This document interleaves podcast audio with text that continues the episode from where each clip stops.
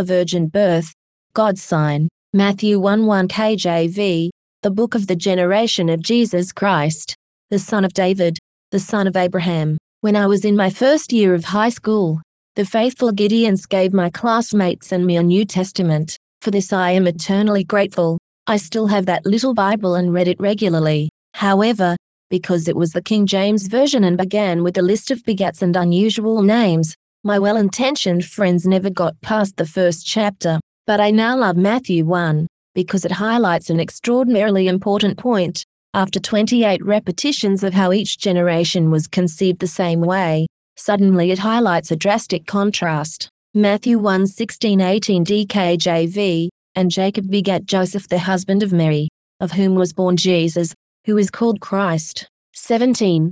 So all the generations from Abraham to David are 14 generations, begats, and from David until the deportation to Babylon are 14 generations, and from the deportation to Babylon to Christ are 14 generations. 18. But the origin, birth, the manner of generation of Jesus Christ took place like this. After his mother Mary was engaged to Joseph, but before they came together, in intimate relations, she was found to be pregnant by the Holy Spirit. Wow, did you see the word? But, at the beginning of verse 18, that's a word implying that what follows is in stark contrast to what preceded it. For 28 generations, each descendant was fathered in the same way, but when it came to Jesus, his conception was completely unlike any of these. Mary's pregnancy came about after her engagement, her covenantal pledge of exclusive intimacy to Joseph, but it happened before they were married, implying before they had any intimate relations. In other words, Mary was still a virgin when Jesus was conceived. This was the fulfillment of an Old Testament prophecy, Isaiah 7:14 KJV, Therefore the Lord himself shall give you a sign, behold, a virgin shall conceive, and bear a son, and shall call his name Emmanuel. In this passage, God wanted to assure King Ahaz of Judah that he would save his faithful people, so he promised a sign that only he could give, a virgin birth. Moreover, the son to be born through the virgin would be called Emmanuel, Emmanuel, meaning God with us. We note that Matthew 1:18 said that Mary was found to be pregnant. This was obviously a devastating shock for her fiancé, Joseph, and her parents, etc. In their culture, engagement was very formal.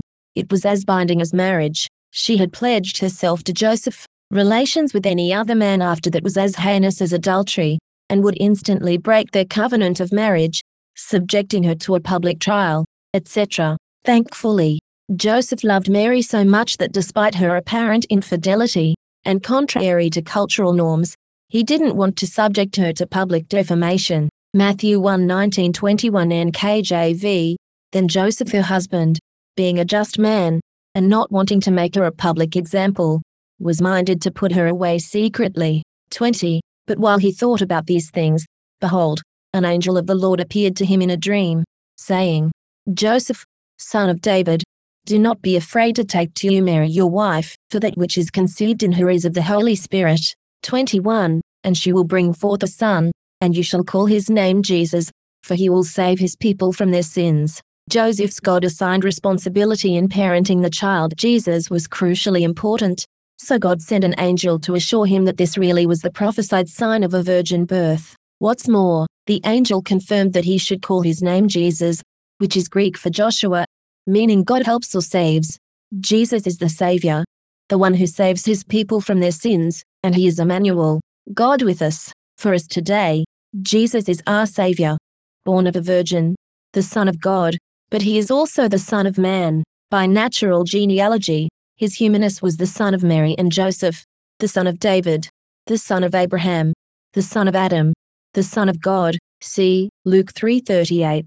Jesus is both God and man. I like to think of him as God disguised as a man. We see from this that the great creator God of the universe lived as a human, and he became subject to the same things that we are. Yet he didn't ever succumb to the temptations that led to the fall of Adam and Eve, which polluted the entire human race with sin and its devastating consequences. Our Lord Jesus is completely sinless, the only truly perfect sacrificial lamb. I encourage you today, look at the account of Jesus' birth again, with fresh eyes, asking for God's revelation and insight. See afresh the amazing truth that the God of the universe is so humble that he would come as a baby, born in a manger, submitted to plain, humble parents, and grow up in the environment man's sin had degraded. And then he suffered the rejection and assaults of those he came to rescue, ending his natural life here as the innocent victim of a monumental miscarriage of justice, murdered by those he was sent to save. And then finally, to use that cold blooded murder to be the very act that would pay for the crimes of those who perpetrated it, along with every other sin of Adam and his descendants. What an amazing God we have! He is so moved by love for us that he would go to this length to see us reconciled to him as his children. Let's respond by lavishing our love, praise, and gratitude on him today. And let's receive with joy his fathering role in our lives, accepting his love, input, gifts, correction, and guidance.